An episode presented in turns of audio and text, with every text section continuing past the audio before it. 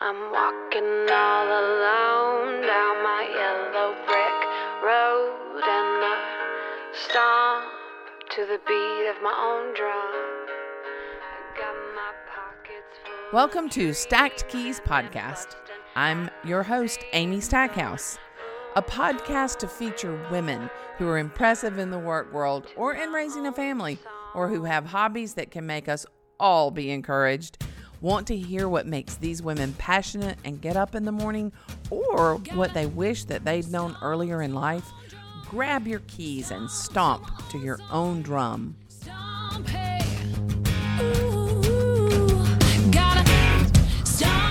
Well, this morning I am in New York City and I am with Lauren Brendel and have known Lauren for years and years. She kind of grew up with my girls. So to see her in the big city and as a full fledged grown up is cool. And I want everybody to get to know you. So good morning, Lauren. Good morning, Amy. I am so Stackhouse. Oh no, no, it would be Amy. You can call me. Um, I am so glad to see you this morning. We started bright and early. Actually, it wasn't bright; it was still dark. So um, about six thirty, and you have been in New York now for how long? Maybe three and a half years, so long enough, but not too long. Yeah. what brought you here to start with? So I started out coming to New York for graduate school in experimental psychology, uh, and it kind of turned into uh, being here because I like it a lot. Um, yeah. Um, now, when you went down the psychology route, what were you doing? Because you you worked in the field for a little while, and and that's a pretty taxing field. So, what what did you do? What was it like? What are some of your impressions? So when I first moved to the city, I needed to start a job, and so I started with a nonprofit. Uh, they run a mental health and substance abuse line in the city. It's 24 hours, and it covers all five boroughs in New York. So I was providing crisis intervention, collaborative problem solving, uh, information and referrals to ongoing mental health and substance abuse services throughout um, all five boroughs in New York City.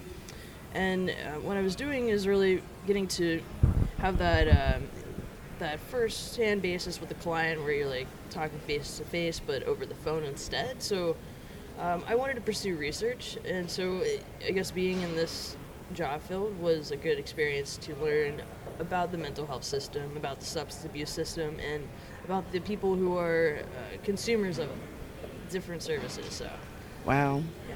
So that was pretty taxing. How did you protect yourself? So I mean, your mind.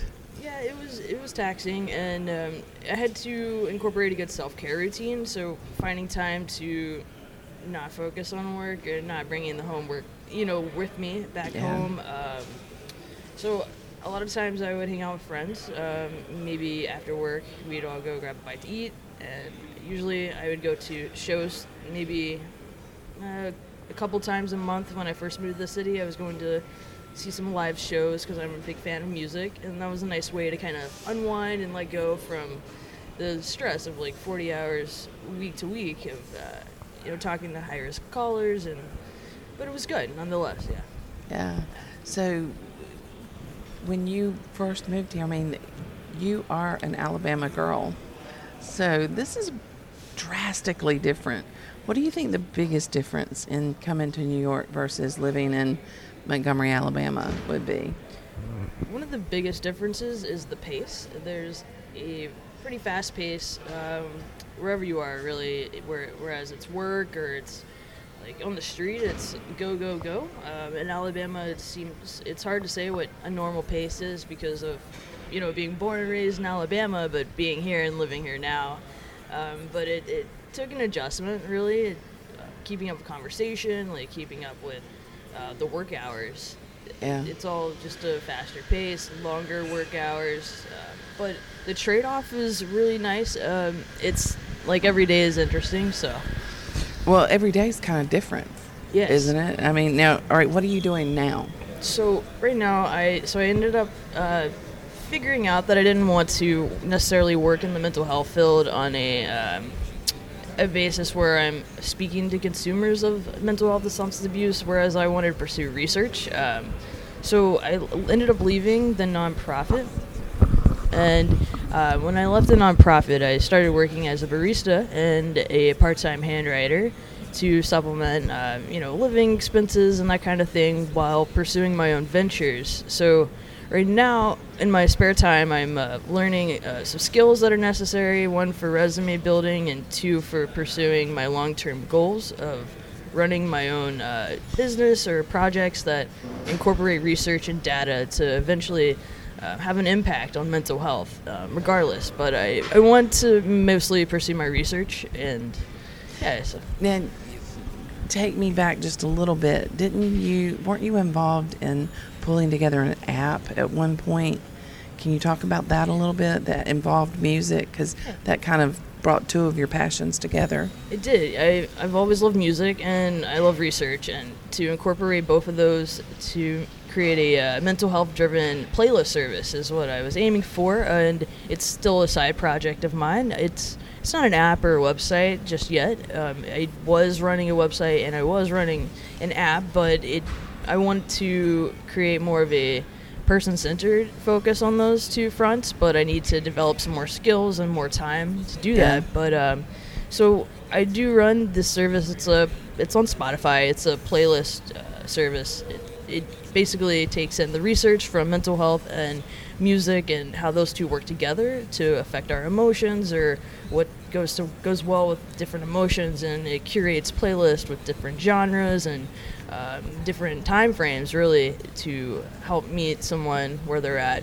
emotion wise for instance like anxiety depression um, being afraid even happiness you know it's that's important too. Um, it creates a playlist so someone can choose oh i'm feeling anxious so here's a set of playlists that you could try listening to and Yeah. those playlists are curated based off of um, past research that I've read and done literature reviews on, and what that research has to say about okay, this type of music or this aspect of music really helps alleviate stress, for instance. So that's basically the basis of all the playlists. Yeah, it's really cool because we, I think we subconsciously do that. I mean, you get in a southern world, you get in your car and you crank up whatever you're wanting to listen to to drown out whatever just happened, or Right. you know, to get you excited to go or kind of work up. So maybe subconsciously we do, we all do that to a certain extent. I think you're right. I noticed that a lot of the uh, playlists I was curating were aligned with what I already listened to when I was feeling anxious or I was feeling sad, and it's it's really interesting that you mentioned that because I think we do in our subconscious tend to lean towards these things that are already existing in like scientific research. It's it's all connected, and I think that it's great. Our our minds and our bodies can be so in tune to Yeah. that. Yeah. Now, okay, I came across somebody um, this while I was in New York that is involved in sound baths. Do you know about that? And using the the different they use instruments to kind of take into meditation. So I'm not familiar with the term, but I've I've heard something along those lines, and um, like music induced meditation. It's Yeah. It seems like mindfulness, but uh, Yeah, yeah, it does, Not which super is- familiar. I mean, it may be old news here, but it's becoming very um, the the new topic in companies and corporations in the South to be mindful and to you know stop and breathe and listen. Well, it's uh, it's interesting you mentioned that because that's actually it's great to hear that the corporations are incorporating meditation and different ways to approach self care. Um, recently, in September, Business Insider came out with an article about how the job force and this job stress and everything associated with that has been causing this mental health uh, decline in millennial population and Gen Z, and it's it's a it's something we can already observe, and so knowing that corporations, especially in regions that you know may have incorporated uh, mental health services uh, later on, are using these. So it's it's Yeah, good. they are. But, uh, you know, I think it also goes to the older population too, because when you realize how much my generation is having to adapt and catch up, and, you know, you, you cannot say, I'm not going to use technology. It's not an option. It's not, and it, it's fair because your generation is. We're still in the workforce. We're all trying to make this work together. So we have um, the millennial generation may be bringing growing up with technology. Uh, the computers and the internet all came out when millennials were growing up, and those were a prominent part of the years. But like you said, your generation sometimes has to like relearn or keep up with Catch up. yeah, or catch up with technology and that didn't exist, you Yeah. know, during uh, times of development and times of learning. So making that work for both generations and finding that fine balance is is tough. It is, but I don't think it's something that we're going to go away from. So, um, now being in the city, your transportation is quite different than being in the. You know, we moved now to what would be considered rural, and I am telling my kids all the time, I am not rural, but I live in rural. I- think I am becoming rural. But here, you have to think differently. Your time boundaries. I mean, sometimes you can give a closer range of it takes this long, depending on, and you know what your factors are. Was that a tough adjustment?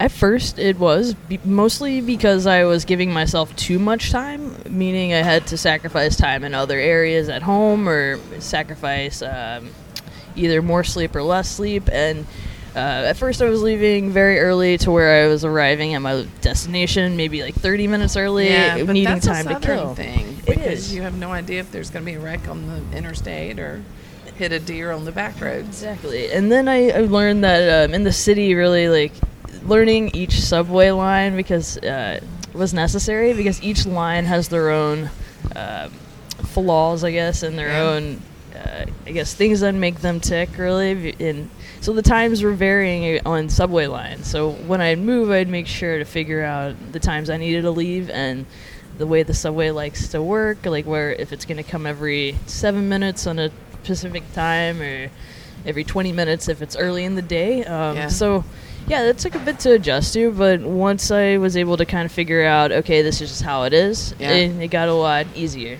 Yeah, Yeah. you could kind of figure out your your schedule.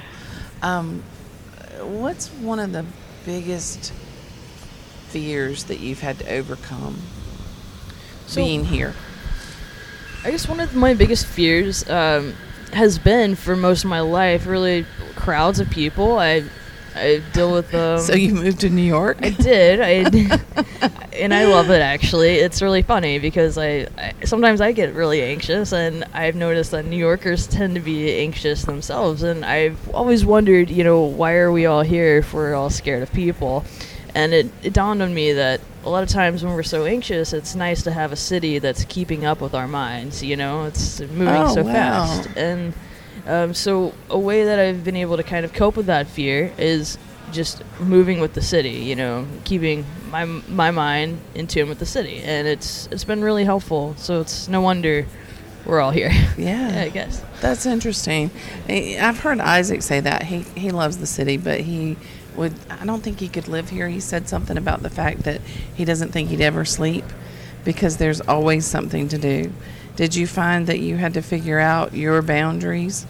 Very much so. So uh, when I first moved here, I so I was going to a lot of shows like concerts, and uh, like I mentioned, um, to kind of you know have some self care. But I had to start going to less because it was like it did involve late nights. Um, I did notice that uh, alcohol consumption became easier, more accessible, um, and so I had to find a balance so I didn't fall into anything destructive. And so uh, now I actually I don't really drink.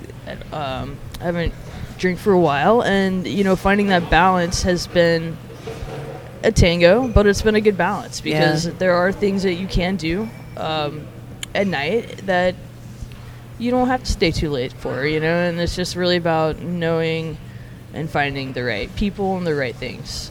Yeah. So I'm hearing you say that you're finding groups, you're finding people. How do you how do you do that, and why do you think that's important?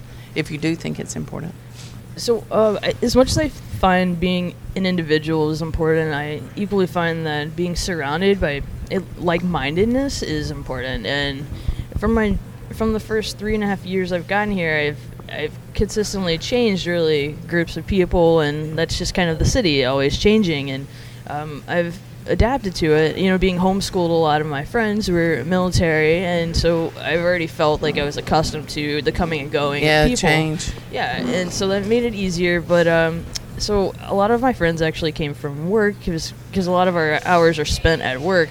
Um, a lot of our time outside of work is maybe blowing off steam with coworkers. Um, so when I first moved to the city, that was a big thing. And through my graduate program, I met several friends um, who I'm still close friends with.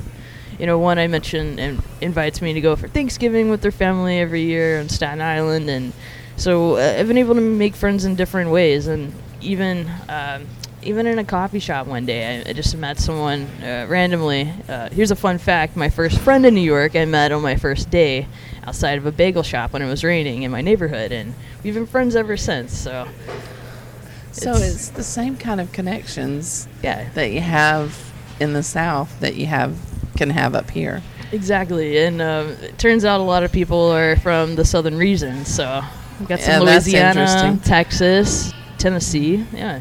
Yeah. Well, if you were talking to somebody, if you were talking to your younger self, what kind of advice would you give to be prepared for launching into a whole different life and lifestyle than than maybe you know at the moment? I think I would go back and tell myself that um, it's okay to take the time that I need to take because everyone's moving at their own pace and uh, getting to where they want to be um, at different levels at different rates, and that's okay. And so I would let myself know that it's okay not to be where I'm at at a specific time in life and to just take it day by day as long as I'm moving forward Yeah. to where I want to get. So. Very good. Well, you were an athlete in high school, rather aggressive little ball player, um, basketball.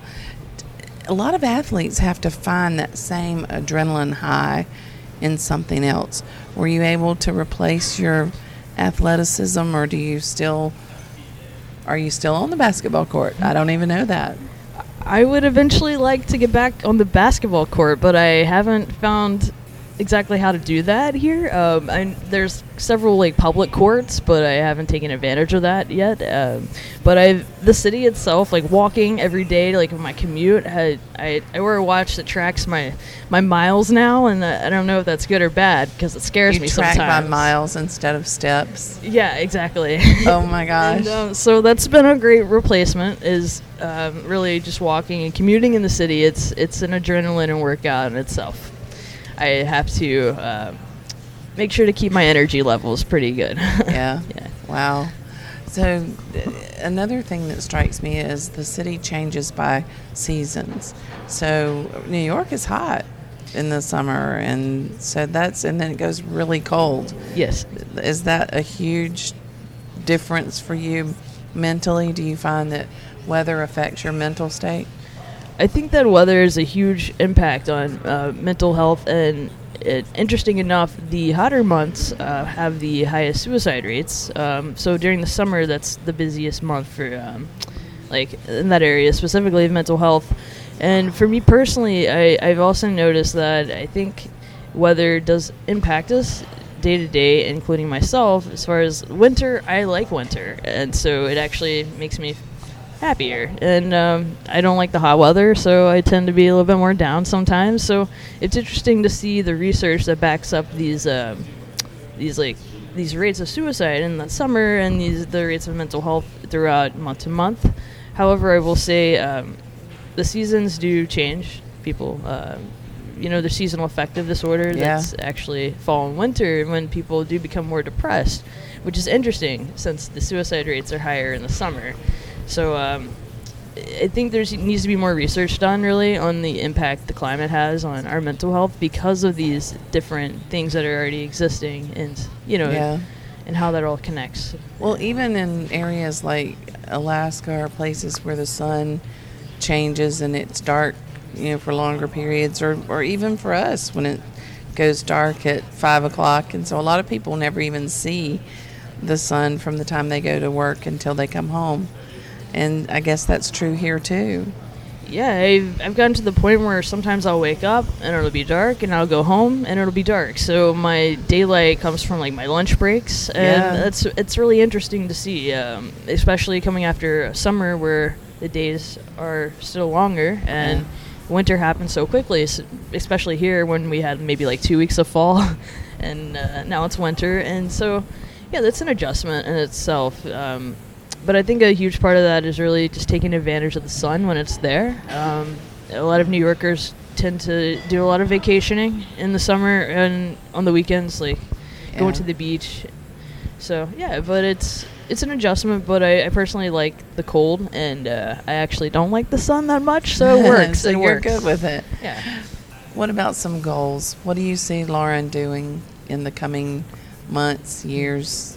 So I have a few goals. So a long, I have long term, uh, learn to, a long term plan. Uh, but short term plan right now is to continue building my resume with skills that I've noticed are necessary in the job field. So um, my job, my career field is research. I've studied for research, and so I've kind of looked at, okay, what are the skills necessary, and the like, what are competitors looking at? What are people who are already doing what I want to do? What kind of skills do they have? And so I've been spending a lot of my time when I'm not working as a barista learning these skills to help build my resume. And so I want to, within the next three to six months, get back into a research career so I can continue that career development that's necessary while uh, keeping my long term goal of running my own business one day. And these skills that I'm learning now, in addition to getting a career in the research field, are going to help my long term goals.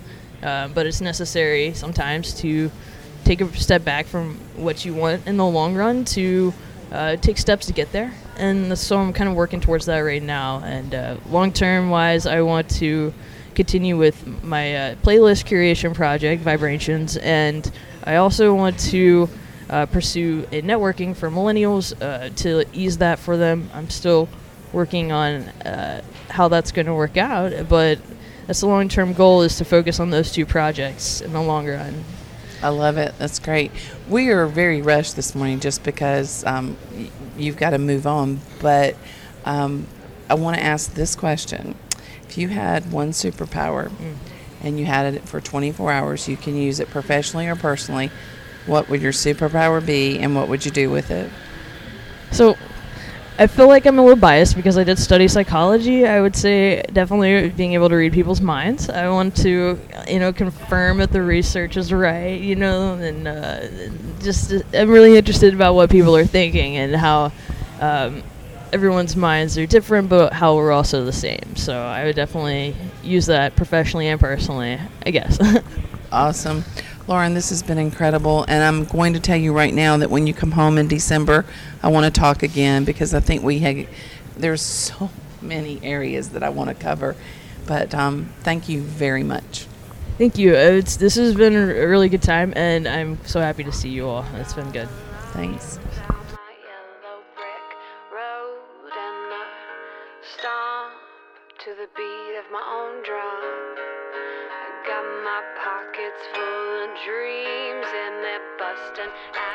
Find. Stacked Keys Podcast on Spotify, SoundCloud, iTunes, or anywhere you get your favorite podcast listen. You'll laugh out loud, cry a little, and find yourself encouraged. Join us for casual conversation that leads itself based on where we take it from family to philosophy to work to meal prep toward beautifully surviving life.